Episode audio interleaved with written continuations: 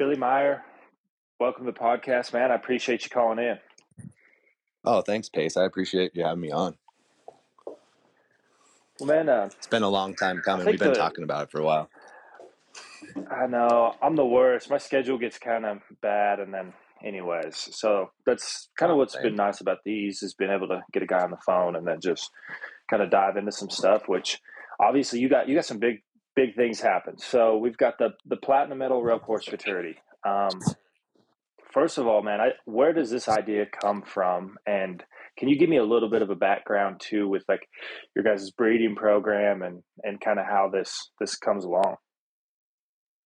Uh, so like basically, you know, I've been in the horse industry my whole life, like literally my whole life, and have roped my whole life. So I've always had a love for roping and rope horses. Like before there was any value in rope horses, like I always kind of like breeding rope horses for myself.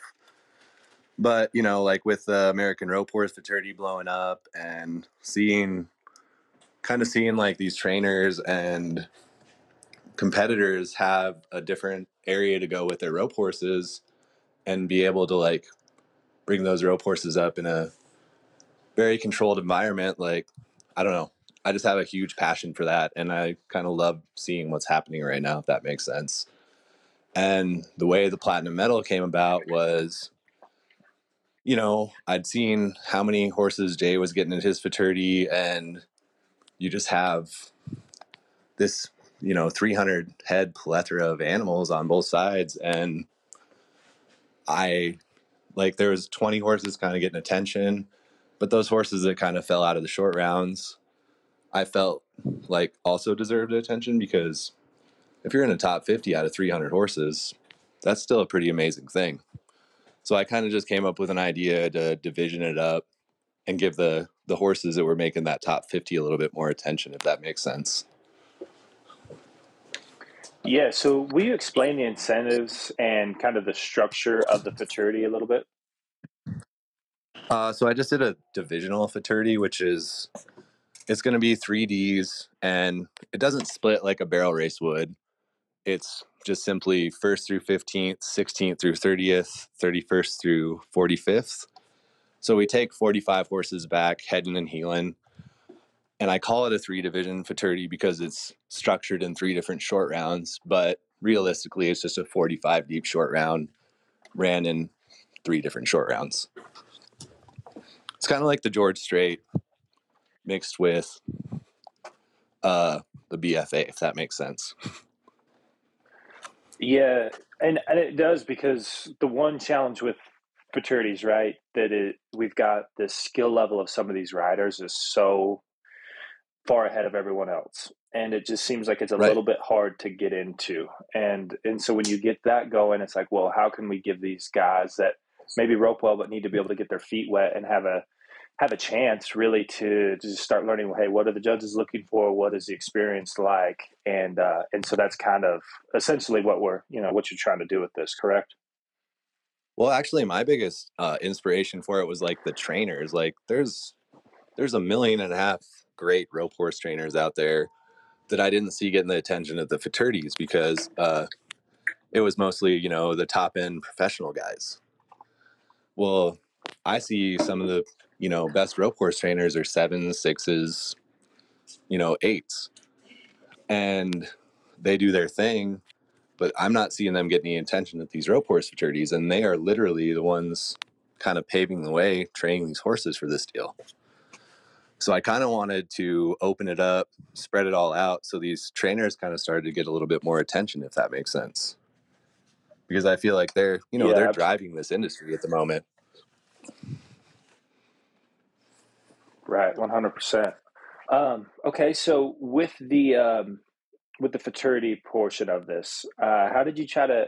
First of all, how are you going to set up? Is it judged? Is it scored? Like time, and what what's the age group look like with it as well? So it's a six and under base futurity. It's just one giant like payout, and then I have a four, three and four year old side pot and a medal program side pot, which is an incentive that I have with my futurity. And uh, what was the other side pot we have? Oh, a Royal Crown side pot, which also has 5,000 added. So you literally just run three steers. If you have a four year old that's Royal Crown eligible, you're eligible for three payouts. Awesome. Does And then what about sense? the the judging? Yeah, yeah. Um, no, that makes perfect Oh, sense. we're doing a and uh, judge. so we're we're actually doing a four judge system, and we drop the high and low and average the scores with the time. So I think we're the first one So to try three. that at this point. Four judges. Okay. So we so have four have four people judges. watching, or Yep, four people watching, and then we drop the high and low score. So okay. We're And just kinda does trying to, like, does a the timer is the timer one of of the judges? Yep. So four actual human judges, and the the uh, times the fifth judge. I like that. And and just trying to talk Yep. about like getting the bias out of it. That's that's the hardest thing, right? I I get it with like the futurities when you sit there and watch a lot of horses go and kind of how that works, and it's just sometimes it's just anytime you get judged events, it can be controversial, Monotonous. but it, it is. Yes, yes, it's a good way to put it. Yep. You get four judges in there, and you can drop the high and low. You kind of take the bias out of it because there's bound to be one or two judges that are here, there, and everywhere, and they're going to be all over the board. Everybody's going to be looking for something different in a rope horse. And when you add more people, drop the high and low, and then add the time into the mix, it kind of makes it completely non-biased, if that makes sense. Yeah, absolutely. And I think the other thing that happens too, just from like our standpoint, you know, when we're videoing these futurities, um, it seems like certain angles might show things off well or make something that was look worse than maybe it is from a different angle. And so I, I think that's something that gets missed a little bit too, is just understanding like, hey, the the the more eyes on it from different angles really does help provide um, just more context for what went into the run. I think. Absolutely. And like, I mean, you guys were at Royal Crown last week, and I went up there and I helped scribe. So I got to sit in the judges booth, and there was uh, X Factor videos playing in the judges booth. So I was with Justin Johnson, and like, there was things that we didn't even see that happened in the run. We'd go back and watch the video, and completely different angles from where we were sitting in the judges stand. And Yeah, yeah, there's three people watching that roping the whole time, but it's three people seeing three different angles. It's so hard. So like that's What that's kind of the uh, hard part about judging. oh, it's rough. What about like with the Royal Crown? The one thing that I really enjoyed that they did was the like the degree of difficulty on the steer. I just Oh like man, so I, I know that that's really hard to have a really even set of steers, but um, is that something you guys are going to do as well? Add that in, or what do you think about that? yeah, we're gonna actually use the exact same scoring system that Royal Crown uses.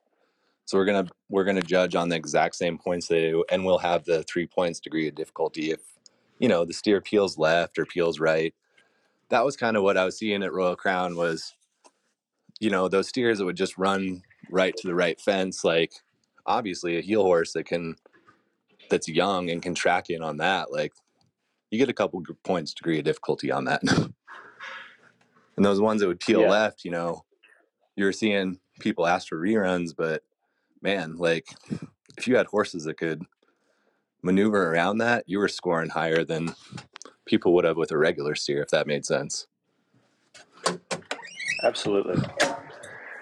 And that's kind of like What? what's amazing about young horses is, I mean, we're still dealing with six year old and younger horses, and you're going to see some amazing animals do some amazing maneuvers when it's all said and done.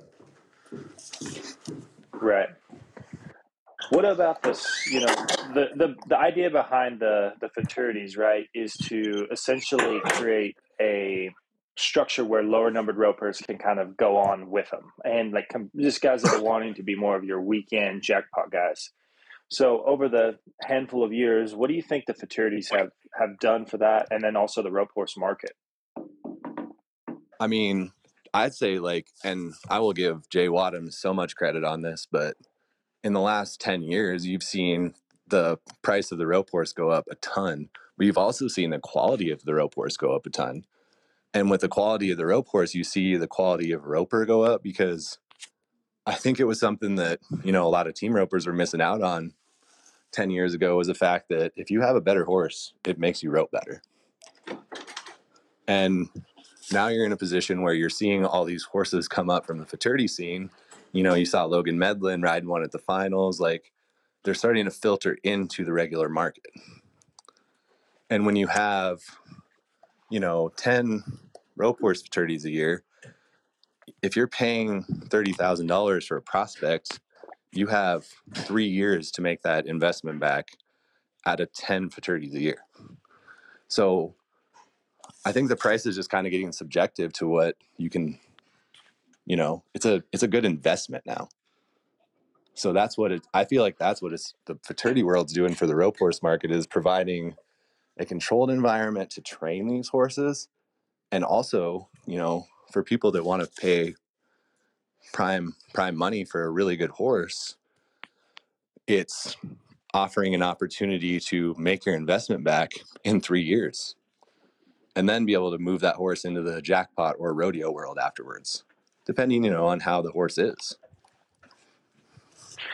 Well, and I think that's that's the other thing is the the proof gets put in the pudding. Is that is that a real phrase? Uh, if I'm saying that correctly, but like I know like head horses, right? If they've gone to these futurities for a handful of years and they can still sit there and score and run to the cow and handle that, they're they are they are ready. You know what I mean? Like I, I was around Ren a little bit for I mean I grew up with him, but as far as like just to see where his program's at and some of these horses that they can put into these situations, I think they can just move right on with it. Like, but it also does the other on the other end of it, it kind of filters out like some of these horses cannot handle it, and you know what I mean. It does really separate uh, between where like a seasoned six year old would be, you know, going to maybe a seven seven year old year, and I think it does provide a, a a, a lot of knowledge for someone like, hey, this horse is ready or he's still not ready or maybe not going to cut it. And, and i think that's what's so unique right is they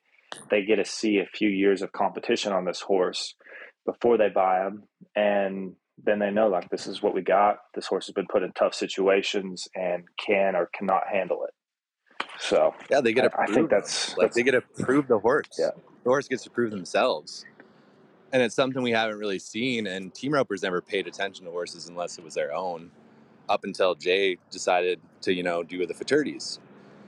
And now with the amount of them that there are, like you you're offering not only a controlled environment to train those horses in and season them in, like you get to also, eh, like you said, track them their whole entire futurity career and then make a very educated decision on what you're buying as a finished product and then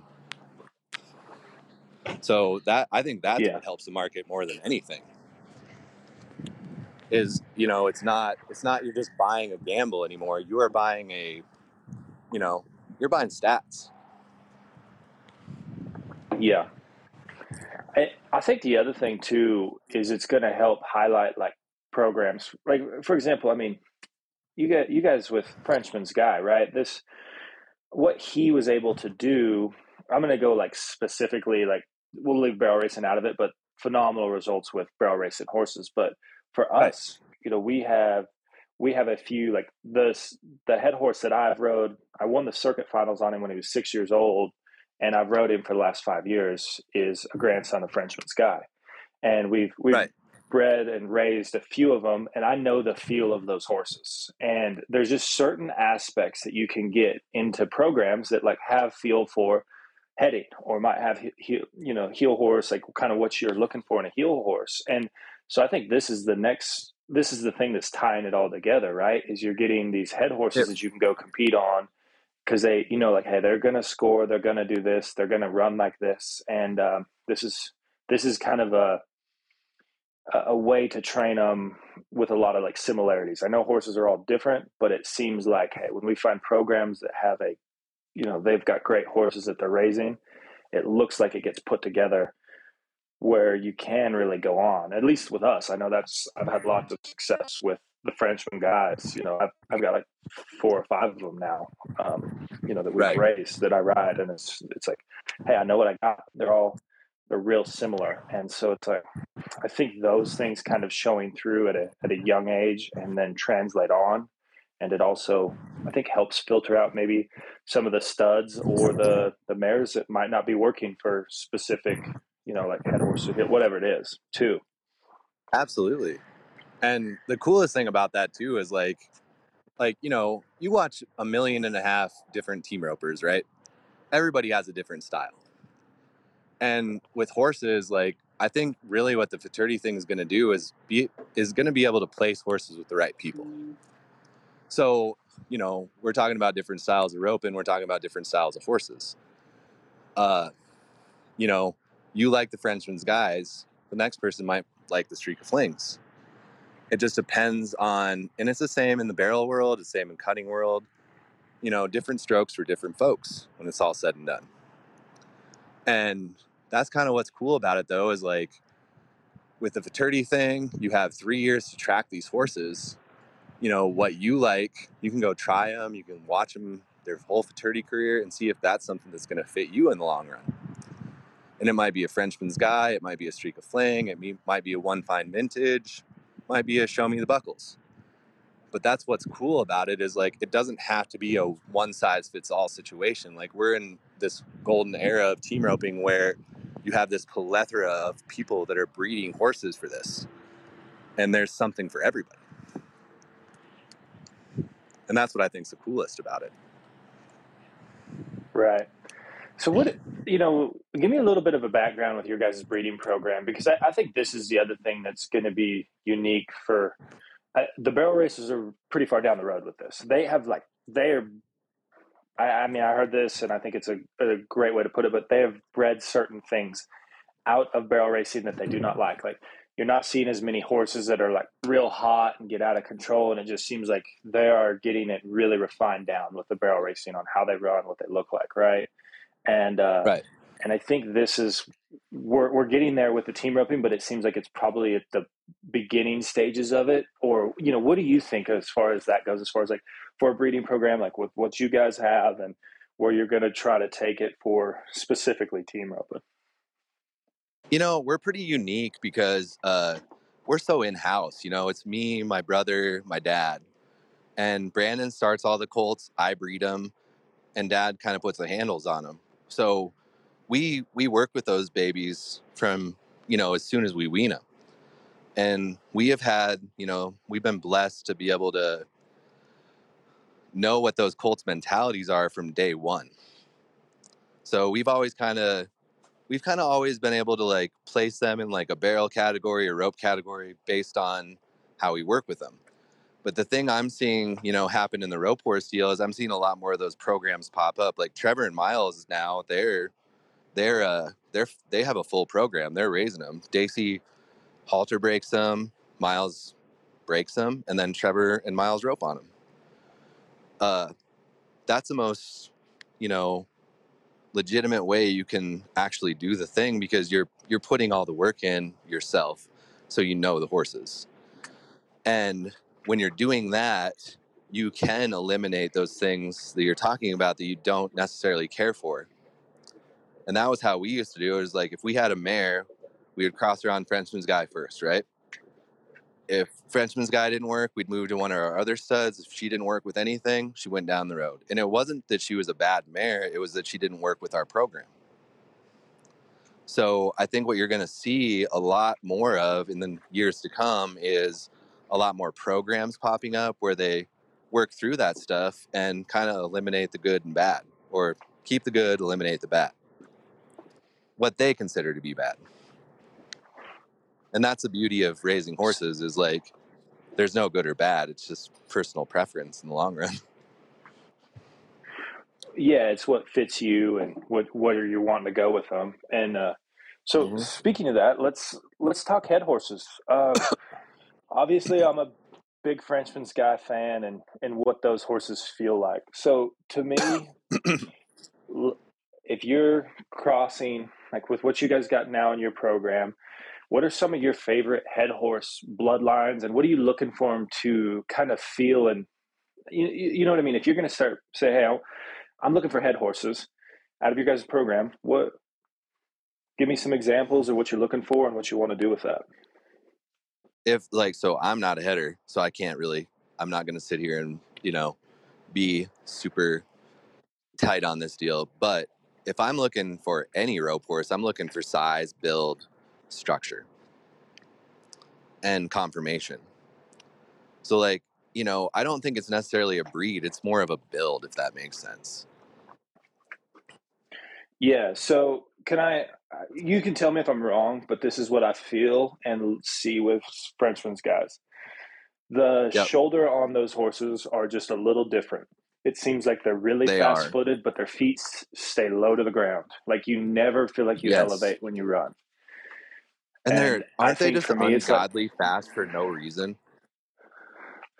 Yeah, like, but it doesn't feel fast. It's the weirdest. No. It's the weirdest deal. It's like I can always throw my rope. You know what I mean? Like on the ones that I like, it just seems like they can match the speed of a steer so easy, and that's what essentially to me makes a great rope horse. Is if I can match the speed of the steer when I want to throw my rope, heading or heeling, then I it basically makes it feel like I'm on the ground, right?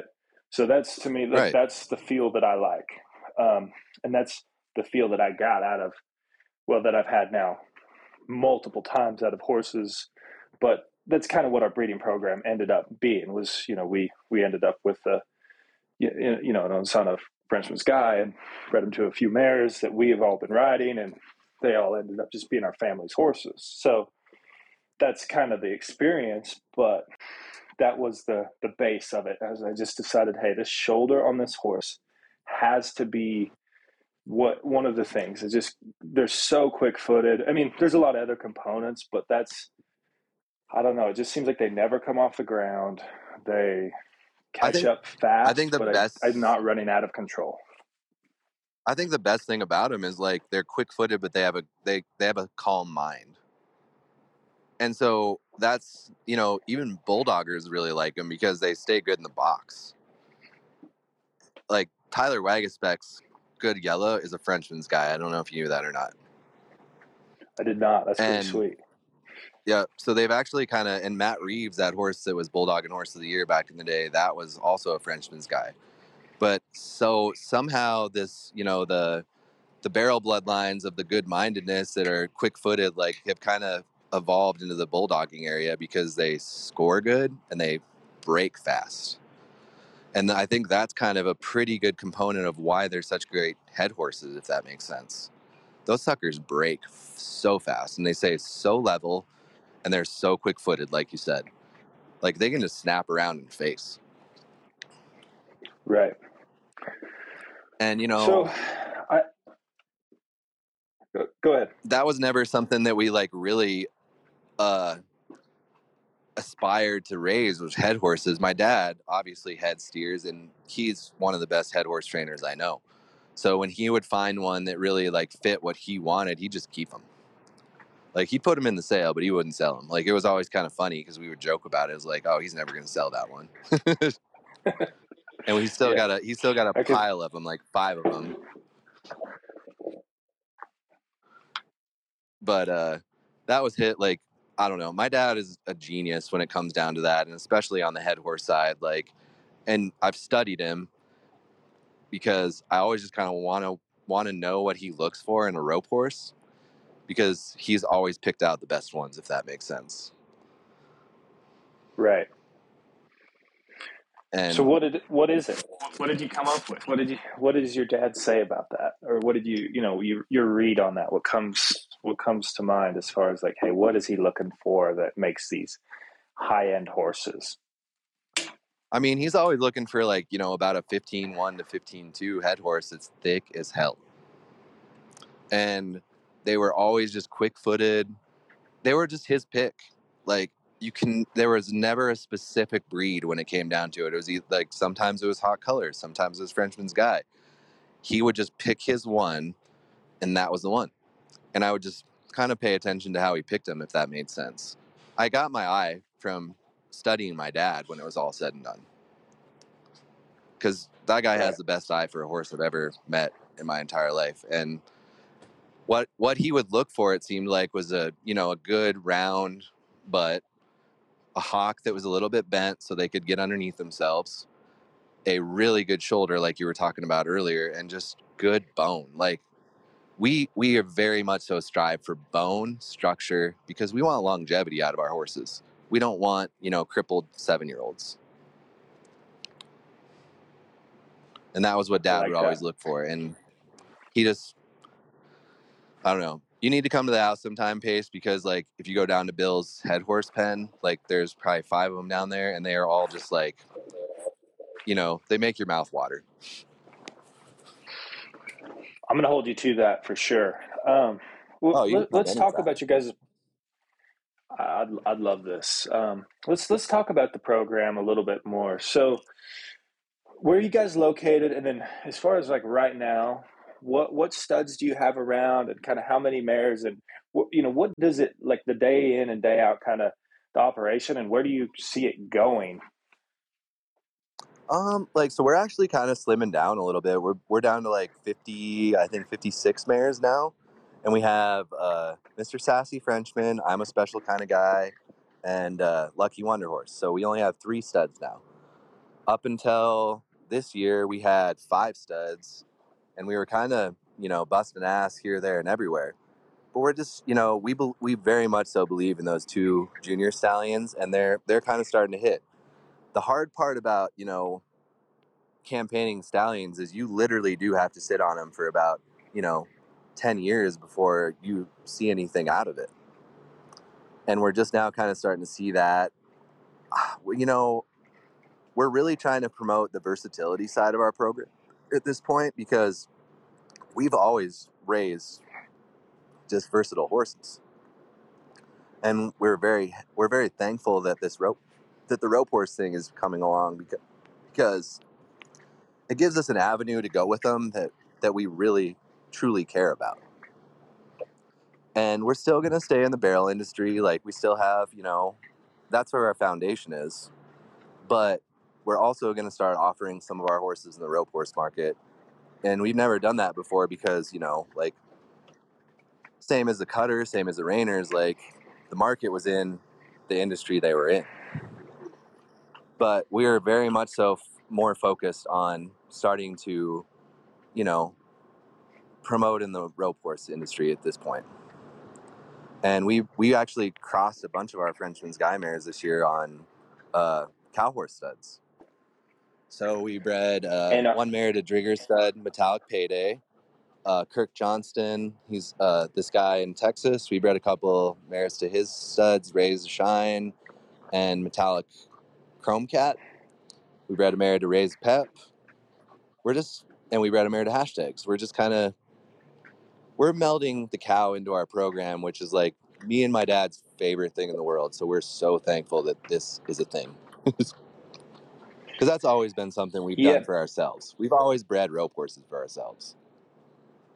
There was no market for it but we what we just wanted good rope horses Well, and really, what what's Like- going to make that cool is, eh, correct me if I'm wrong, but if like let's just say we're when you add the cow, if they get to the 15 one or two, obviously they're going to be barrel horse, head horse. Um, but if they end up Yep. staying a little bit on the smaller end, you know the the ro- the heel horse, the, the calf horses, even head horses too. But I think it's the, essentially you guys have been able to when that foundation of the foot speed is there, it's just you can do any rodeo event on these horses. There's just nothing is Anything. off. Yeah, so I always make the pretty joke, like, I to, think to that. I, I always make the joke. I think that the Frenchman's guys have actually been in every event at the finals, probably including the bucking pen. We just don't know about it. Uh, that's awesome. So yeah, So I actually was at the Extreme Broncs and Rapid last night, and I was talking to um, Chad Birch, and we were like, we like, we should cross up what, that Frenchman's guy clone on a couple of those bucking horses and see what happens. man, they'd be athletes, that's for sure. Oh, they'd be way uh, like that. Me and Chad got talking about, it, and I think they might have been a little. They might be a little too quick footed. I don't think they'd score so good because they'd just be ducking and diving all over the place. Yeah, But it'd be It's fun. funny how It'd be fun to watch though. yeah. I, I bet some guys get bucked off. Oh yeah. So Um, I don't well, I know. mean, so it's, this is- it's all fun.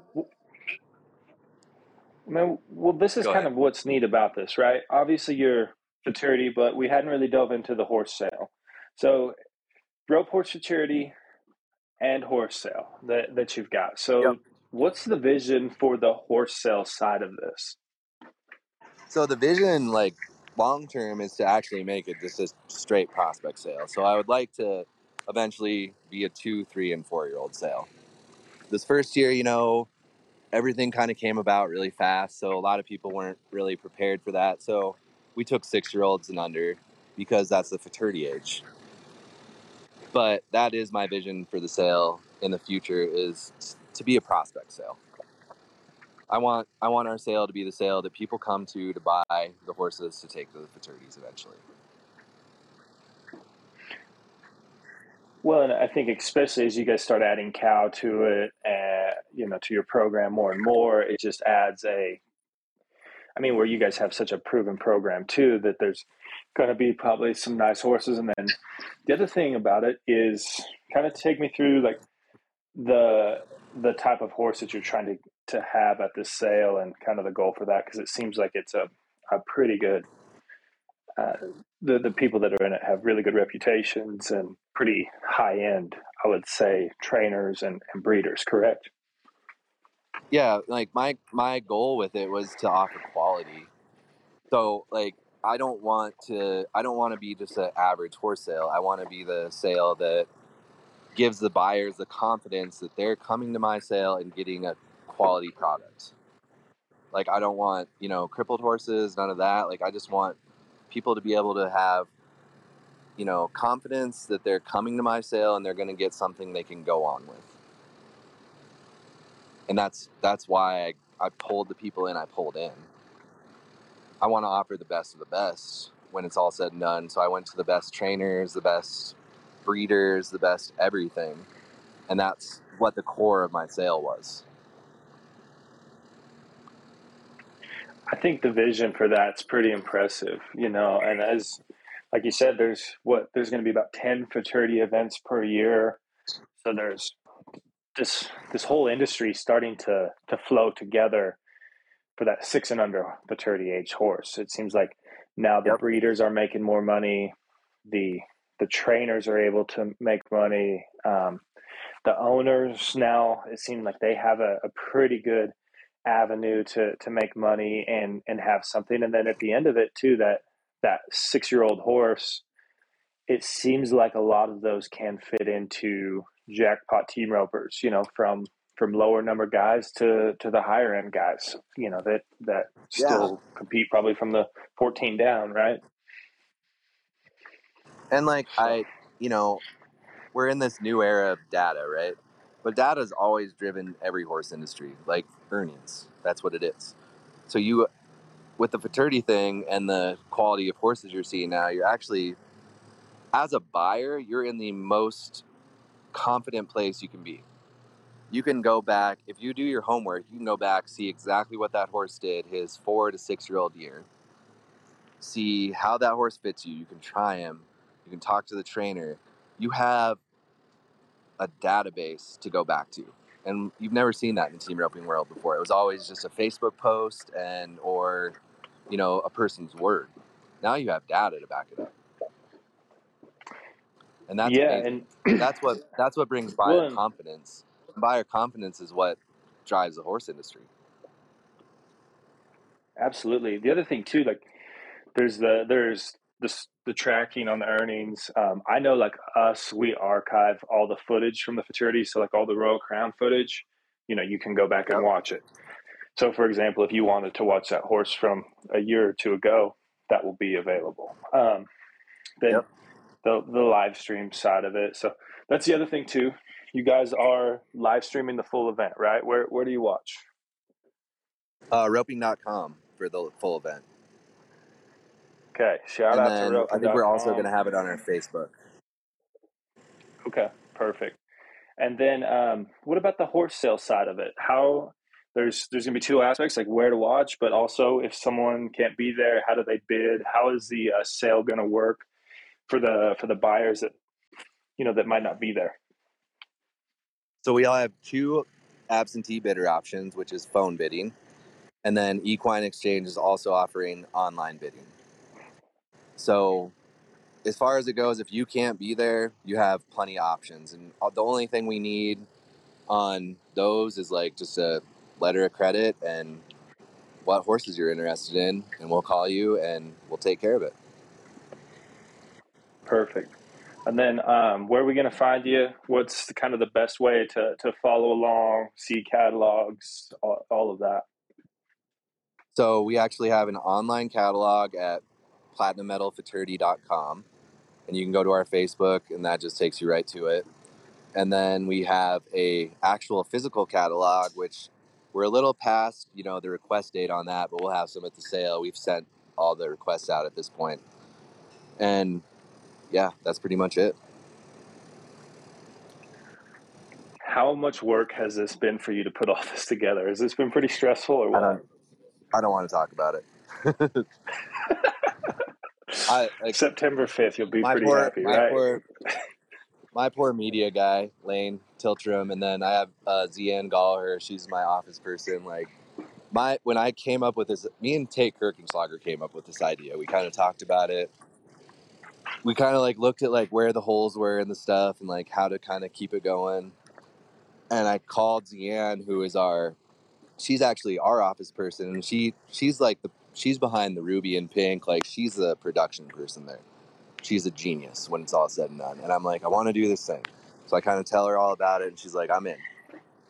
When we went down this road, it was supposed to just be kind of like a fun little roping, like have one roping to support the sale. And it just kind of blew up. So it has been more or less a year of us trying to scramble to figure out how to keep up with the growth of this deal but it's been a blast. I'm not even going to beat around the bush. Yeah. It's been a blast, but it's also been a lot of work.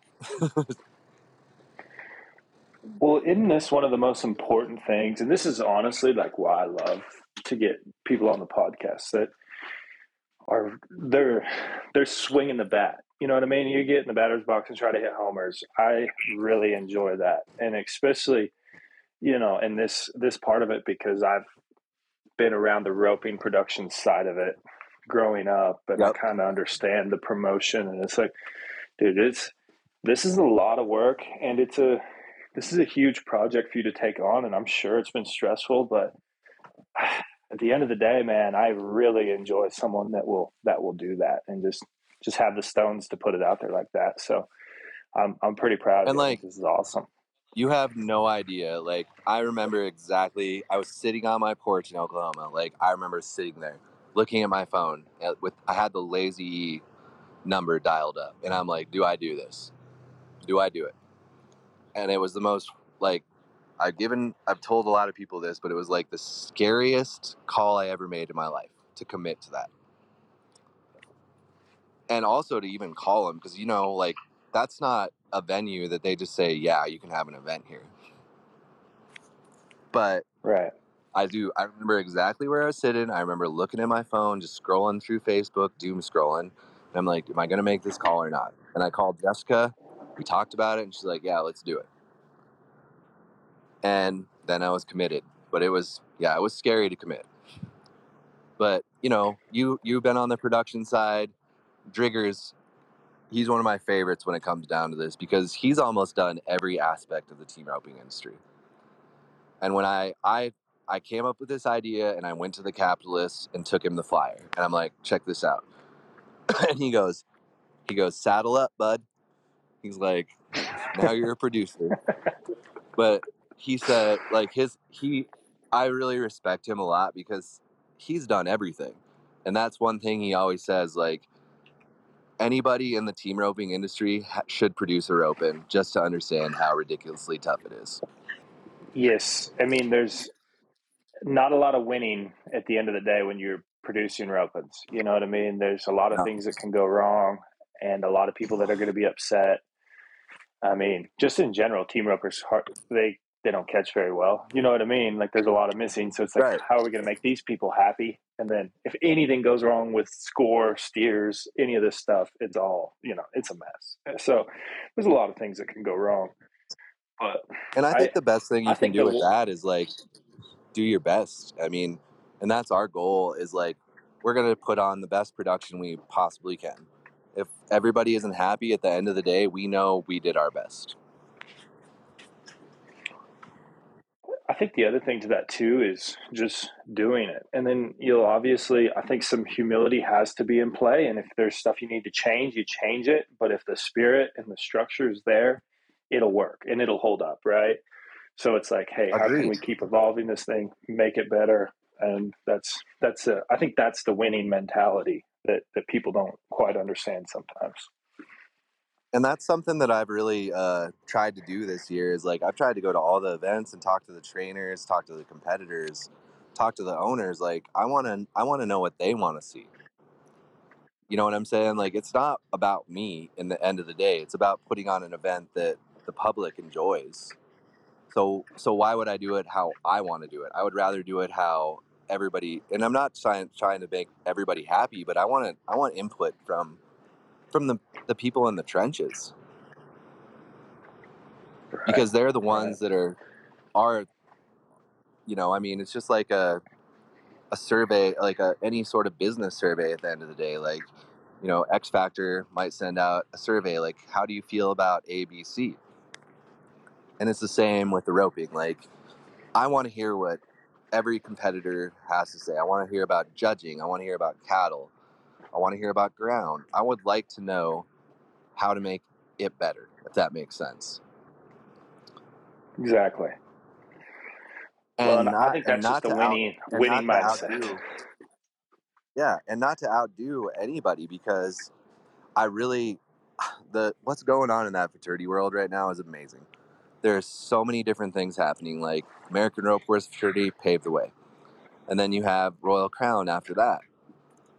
Then there's Riata Buckle. Then there's you know the RFA. There's the Texas Best. Uh, I saw that uh, Equine Sports Alliance just came out with a futurity. How cool is that? And everything's different. And so you're literally putting a horse in a position where you have you know 10 options of different setups and formats to go to at the end of the day like there's no better way to season a horse when it's all said and done we used to take you know yeah, a trailer load of horses to the buck and duck and just go at it. And that, might not, not get them seasoned like you like like you want at the buck and duck. Mm-hmm. you, no the buck and duck was like them, it, might be, it might be the wrong kind. The buck and duck the buck and duck yeah. was trial by fire all day long like uh i won't say names we had a lot of fun at the buck and duck with very large trailer loads of horses and a lot of those horses ended up being nfr horses at the end of the day the the bay sweet. horse that jonathan torres rides the rockin' bee we used to call him the rockin' bee i think he calls him biggie oh man that horse got a lot of trial by fire at the buck and duck both ends That's crazy to think. And, and, for people that are listening that don't know what the Buck and Duck is, uh, they no longer do it, but it was a slide like on Wednesday night in Stephenville, Texas. And uh, $35 just enter up, buy back for half sometimes. Like it, it everyone would kind of show up. I mean, probably get a couple hundred teams. And a lot of a lot of NFR guys would be there, and it was very, uh, very I don't know, probably the time you get to see the guys be relaxed, roping, and have fun with it, but also pretty tough ropings. So I don't know. That's that's pretty maybe crazy to think toughest, though, like where where it's come from. Maybe some of the toughest ropings I've ever been to in my life. And yeah, so yeah, much like fun. Three fives might not win anything. So a handful of fives or four fives or whatever might not win something that day. I had that ringer number back then, so like, and I'm still a six. But that was always the funnest part about that was like, my handicaps in those deals. yeah, absolutely. Well, it was like four second runs all night long. And it was Right. ridiculous. And it was usually like me, Dakota, Blaine, Vic, and I was the weakest link out of all of them. Like I was the I was the six. We just had fun. Oh, we Yeah, had so much yeah. fun, Pace. Thorpe, Thorpe was Man, I young caught and back then. I don't know if he was like 17 maybe. Yeah, I caught the tail end of it, um, and it was still pretty wild. Um, there was a ride up bar man. over there, and it was Yep. yeah, it was uh, it was a good time in a college town. So I didn't I didn't probably Mhm. get the full experience like everyone, but I, I got to a few of them. So You probably got the back arena experience, right? With the ride up bar. I did. Yeah, back arena. Yeah, Yep. yeah, That those were actually so the front arena was fun, but the back arena was way more fun when they moved it back there.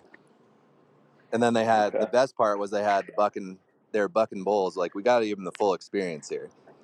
So it was a college town, and they're bucking bulls in the main arena, and they also had that little weird, um, they had that weird uh, where the bull game where you'd go try to grab the money off the horns or whatever. Like all the college kids would run in the arena.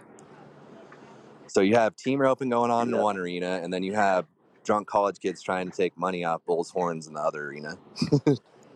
and that was, and the, but the days of thirty-five dollar team ropings, though, like that's gone. You can't season your horses there anymore. yeah. I mean, that's what stock Miss it. charges dang near a run on the Yep.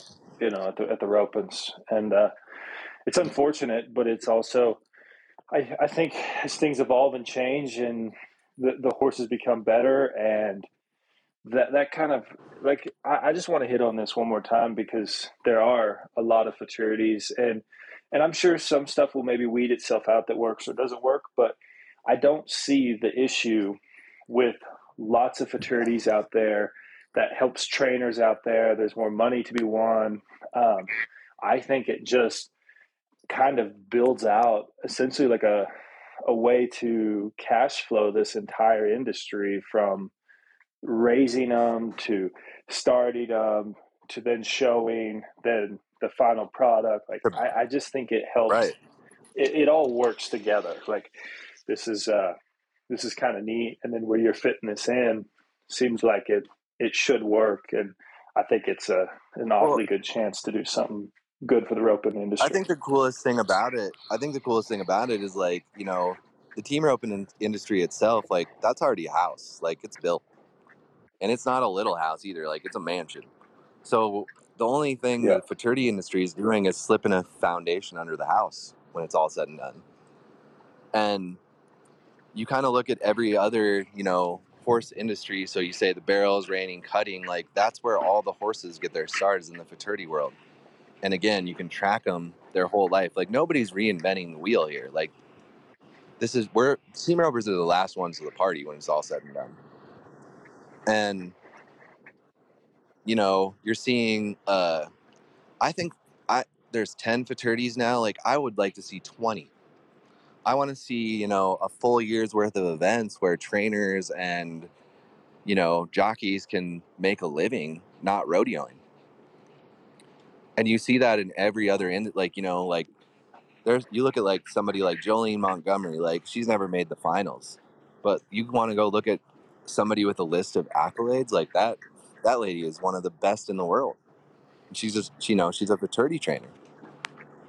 Like Cassie Mowry would be another good example. Like Cassie makes the finals off her futurity horses. But she doesn't go to rodeos. And Jordan Briggs would be another good example. She doesn't go to rodeos until she knows she has one. She can go to, you know, 30 rodeos and make the finals on. yeah and i think that's i think that's such a cool thing because like you're just going to see the level of horsemanship and roper grow over the next 10 years. And i think something that a lot of people haven't really taken into consideration is with you know going slow starting these horses the right way. I was at royal crown last week. I saw so many kids roping in the intermediate. Like young kids. They're learning how to ride. They're learning how to show their horse. They're it's going to grow the upper level of team roping like nobody's ever seen before you're going to see more eights nines and tens than anyone has ever seen. And that's something special because that's one of those deals it's like, okay, you had to work your butt off to get to that level. And now you're going to start these kids at a young age learning horsemanship, you know, roping, everything correct. And it's just going to grow that upper level of team roping, I feel. I feel anyways. I'm not saying that's correct, but that's just my my overall outlook on it. Oh, I, I 100% agree with you. And then I think the other thing that's going to happen too that we'll start realizing is like uh, just a conversation I had with Andy Holcomb showing his four year old head horses. He's like, man, I felt like I was a little bit off with this. And he started making a little bit of adjustments, uh, you know, because for the next futurity on how he was riding them, what he was doing with them. And they're, they're going to show better and they're going to be better. And then he's just going to be able to refine his program and get better and better at it. And obviously, Andy's a great trainer. But what happens when we get Cole Davison and guys that have kind of stepped back from rodeoing and that's what they're doing and just sit there and grinding on it and training horses and getting better at it? Like they want, they're going to be refining it. And all of a sudden, all of a sudden, instead of a handful of guys doing this for a living, you're going to have a huge amount of guys that can train horses and that are getting to where they they know some stuff just by trial and you know just by putting them in the fire and trying it out. But I think it's going to advance the the rope horses way faster than we've ever seen before. And I think that's oh, and that's already, a really I feel like you're already seeing it. And that's I feel like we're already seeing it, and I think that's what's awesome is like so, you know, I mean, prime example is Logan Medlin's horse that he's been riding, came up through the futurities. I think you're going to see a lot more of that happen because the you know the guys that do this for a living can actually take a look back at that horse's whole career history from its four year old year to its six year old year, and make an educated decision on what they're buying and what that fits them in the long run. And just like you were saying with Yeah, Andy, like absolutely. refining this, that, like this isn't this isn't like ten years ago when it was like we go buy a cutter reject and start heeling on it and it fits somebody here, there, everywhere. This is now like we are training these horses to be rope horses. We are making that their only job. And we are offering a product at the end of the day after their futurity season that is refined, proven, and, you know, I mean, probably the best trained animal that we've seen in a long time. And you're seeing it now and that's what you know the American rope horse futurity has done for the rope horse industry. When it's all said and done, you're seeing those horses start to make their way into the normal days. Like so, it's not even just jack, but jackpot, like rodeo. All it you know, all it's really doing is giving the average team roper an educated decision on what they're buying at the end of the day, Yes. and And it's a then it's backed situation. up. Yeah, I think it's backed up too with a little more stable horse market where the the pain that I mean everything's going to be subjective, but you can afford to probably pay more for a horse and then as they get older to the the 10, 12, 14 years old, they're still worth quite a bit because they you know, as as long as they're sound and can continue to perform, they're worth quite a bit at the World Series Opens and you know the other jackpots that Well, you gotta, pay so well. And you got to look at it like this. So, like, you know, the price of prospects is going up because, like I said earlier, you have 10 futurities to go to a year. So, you know, Jay's futurity pays outstanding, Riata Buckle pays outstanding, Royal Crown pays outstanding, uh, Gold Buckle futurities, which, you know, that's Drigger's deal, that's going to pay outstanding. So, if you're paying $30,000 for a prospect, you actually have three years to make your money back on that horse before it even goes to the secondary market. That's something and that I Yeah. feel like that's the reason that the you know the price that's subjective to what you can win now. It's not even a you know that's not. I would say like you know paying thirty thousand for a prospect isn't even unrealistic because you can win that back in one event and you have ten to go to a year. Yes, and uh, and I think it all is just working together. Like like was I kind of touched on earlier, but yes, now the because the thirty thousand dollar prospect, we know the breeding program, we know what they're like. You know, we know full brothers and full sisters or half brothers, and you, know, you kind of got the you got a really good idea where you're going to be at. The trainer, you've got, hey, this trainer has done this. This is what they're doing. There's all of the availabilities going to be. It's just there, and it's going to get bigger and bigger. So I think that's well, that's the the unique thing how, about this. I think how cool is it too that like you can actually go sit and talk to a trainer that's campaigned that horse for two years and just be like, tell me about him. That's something that hasn't happened before. Like, you know, you've you've been in the rope industry a long time. Like, you've you've traded horses. I've traded horses. Like half the time, like you know, you keep them for a year, you get them going, and you sell them. Now you're looking at like these people that take pride in this, like, um, you know, this horse, and they can tell you everything about it when you go to buy it. How nice is that? yeah, I mean, what is that worth? And it's obviously worth a lot more to the buyer. I mean, it is to me. I know that. It is to me for sure. I mean, anytime you can get, you know, an educated opinion from somebody that's, you know, spent an extreme amount of time with that animal, that's that's the best thing in the world. Yep. Well, man, what else do we need to add to this? This is pretty impressive. Um, obviously, I think one of these days we need to just go through bloodlines with you because your knowledge there is. I would love to be educated. So oh, maybe, maybe I'm such a nerd like on bloodline. On. I'm the biggest nerd yeah. on bloodlines ever. But I, you have to, right? And I think that's it's well, so important. And uh, it's fun. Like it's really enjoyable to get into. Like, and I think it takes a special kind of person to get into that. But I don't know. I I actually it's funny because I got into it when I worked for a registered Angus operation for a long time for four years, and uh, that was how I actually got into genetics. Like I paid attention to the bulls and cows, which makes a lot of sense, right? Yeah. Um, it's not. I, I want to ask you one question on not horses. So I got to ask yeah, one question on this, and and I heard it from a horse trainer, and I I don't know where I landed on all of this, but I have thought about it a lot. And uh, I was looking a long time ago. I was looking at buying a full full sister to uh, a good head horse that I had, and they had her priced right. extremely high, and I was, and she was really green, but I was just considering paying it because of how good this head horse was. And I talked right. to a guy, and he said more money has been spent and wasted on full brothers and full sisters. And and when he said that to me, I was like, I, I didn't expect to hear it. And then I, th- I got like the more I thought about it, he's like, hey, look at it. He's like, I got two boys. One is clean, one is not. One can do this, one cannot, and they're just like totally opposite from each other.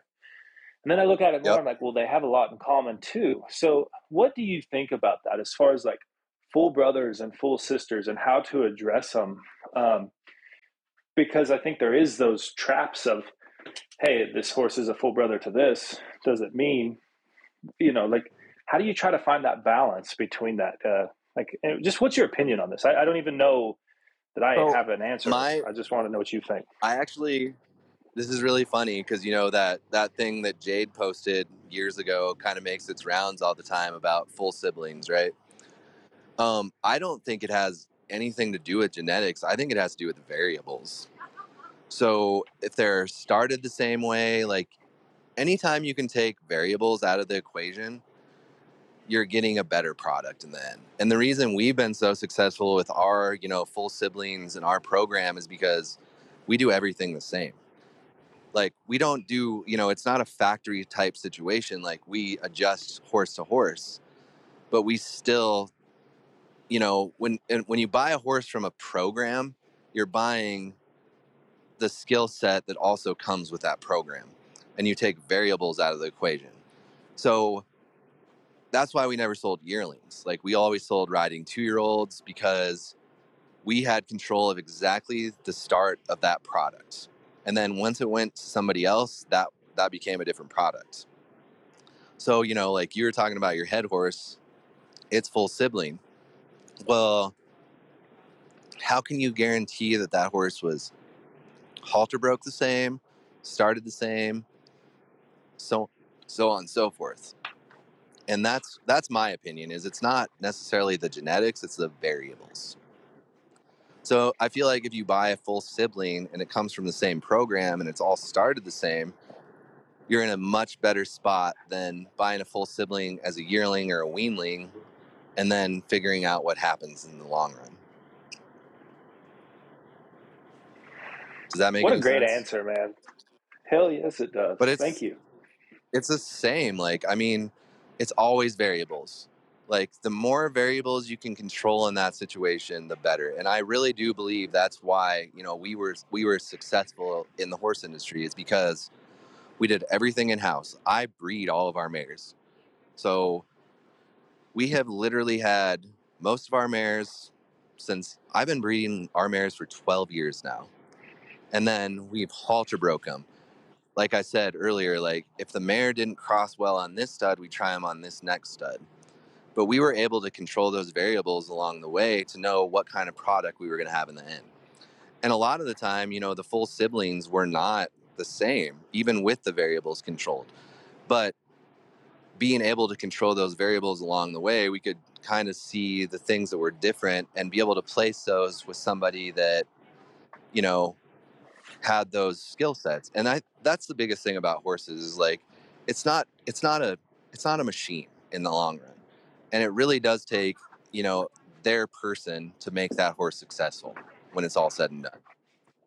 So being able to control those variables along the along the way and be able to place that horse with somebody that's going to make that horse successful and that horse is going to make the person successful, I feel like is the most beneficial thing with the horse.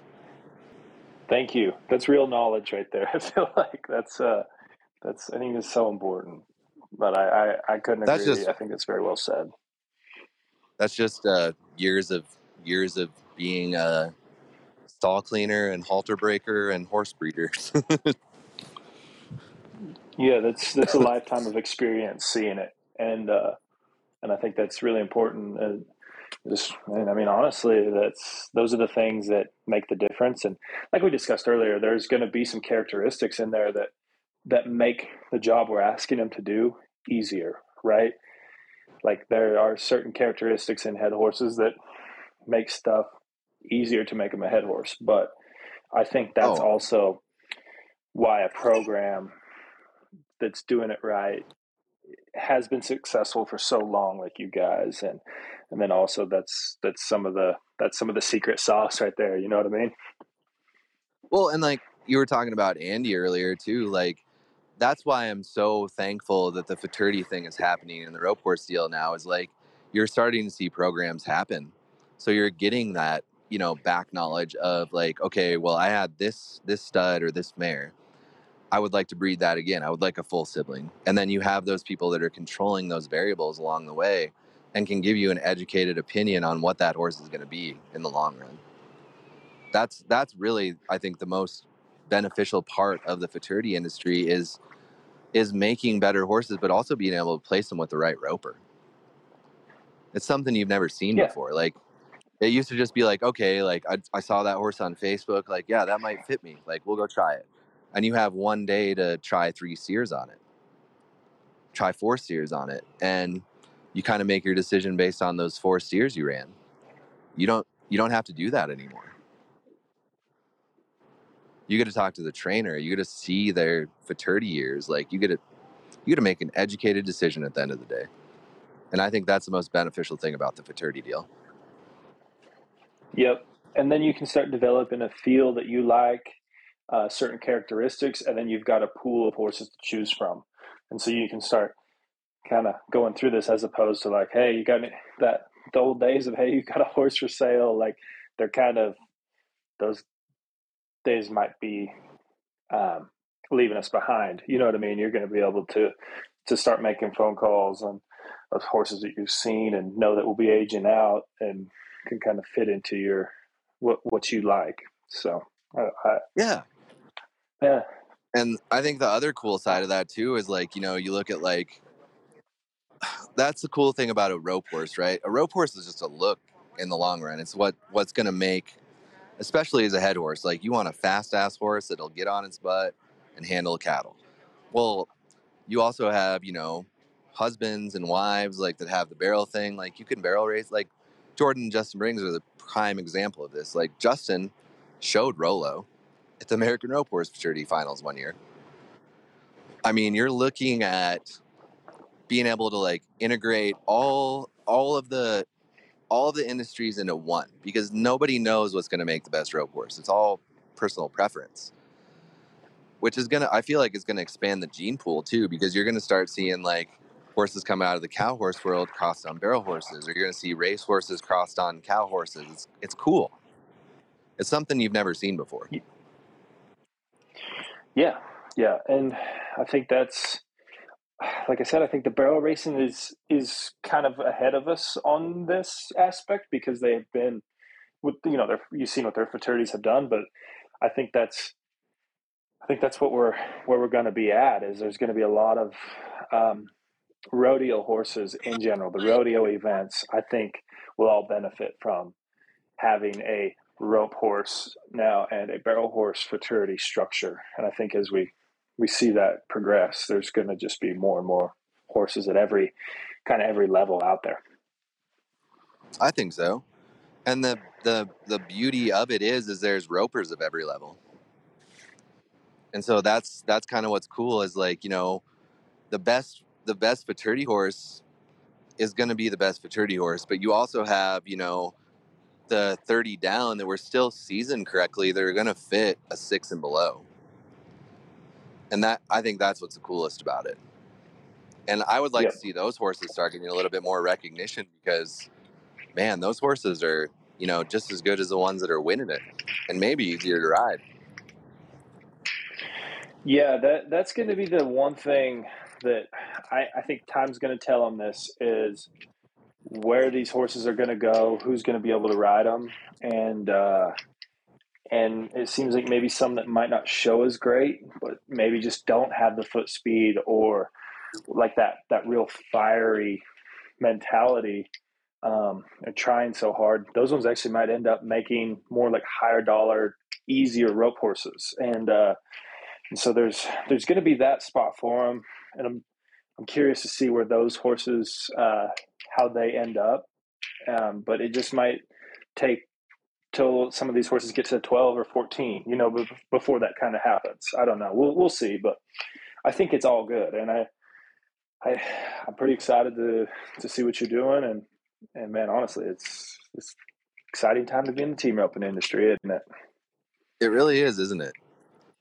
and like yeah. it's crazy wow. because you know like everybody was you know i don't know that we had a mr sassy frenchman just kind of like clean up up there last week and it was awesome to see that kind of come to fruition the Meredith Colby sense. level road that one yep and dakota trained her i i actually own her mom uh her mom was my good rope horse's mom so and then me and me and Jade are partnered on one out of my rope horses. So I don't know. It's it's funny because like you know way back like when the futurity things first started, like I went to all my friends that had NFR mares, right? So Caesar would have been the. I took Annie Oakley to Bill and Deb's house, and I started dicking with this years ago, before there was ever a market for it. But I made I made this little Mr. Sassy Frenchman out of my good heel mare, head mare. And I sold him. Me and my wife had a place, and I sold him to remodel it. And he ended up showing up in the pink buckle sale before the Riata buckle. And Corkhill was there, and I was like, hey, I said, this, I literally rate, bred this horse to be a heel horse, period. So we, we, we bought him and that's going to be our fun time next year. but nice. that would be a that would actually be a three quarter sibling to that head horse that just did good up there. Okay. Well, man, I appreciate you coming on. I, like I said, I think we we just need to get face to face and do some more and dive into some bloodlines and let us use some of our video and stuff so we can kind of we can we can do maybe a deep dive one of these days because I think the amount of knowledge that you have would be fun to to kind of go into and just you what your experience has been as far as like the breeding side of it has been throughout your life. So Oh, you should you should come to the house sometime. It'll be it's enjoyable. Let's do it. I'm I'm bringing the golf clubs Anytime. too, just so you know. Oh, anytime. no. I, I was I was I was sitting with Justin Johnson at the um, Royal Crown, and I have not got to rope since the Royal Crown in February. That's how Oh, long wow. it's been. I went to a jackpot. Me and Trish went to a jackpot that was like a benefit for the Hupp family, whose uh, their house blew up on the Fourth of July, and I rode Okay. Gary's ranch horse, and I won a fast time. That was the only time I've roped since February, and I'm missing the hell out of it. It's crazy, huh? How when you get you're like so closely involved in something, but how hard it is to actually work work in the thing that maybe you love the most about it. Gets it gets kind of far Oh, away. It's it's it's a price to pay that no one really understands, so they get doing it. That's what's so crazy about it, right? Is when it gets you, it gets you. And I think this is what's so weird and unique about horses and the industry is like like you love it, but you hate it. It's like it's such a hard way to make a living, and uh, there's so many, so many ups and downs. But it's it's like the reward at the end of is so amazing, and uh, there's times where it costs way too much money, and it does just sound better to sell all your horses and play golf, but you know like you it would feel like you probably don't have any purpose if you did that. And that's i think this is what's so special about roping and uh and then what we get to do in it and you know same for you i'm sure you feel it but it's it's a it's a whole different animal you, and you always got to ask yourself questions like what am i doing why am i doing this why am i putting myself through it but it just seems to make you into a better person at the end of the day and i don't know man i can't explain it but, but shit I, I love it i don't know why but i do so I don't. I. I are. mean, I've tried to get out a million times, and I and like I just can't. Roping is my number one, number one favorite thing in the entire world. yeah yeah. And the people that are in it, crazy. people, they're in it.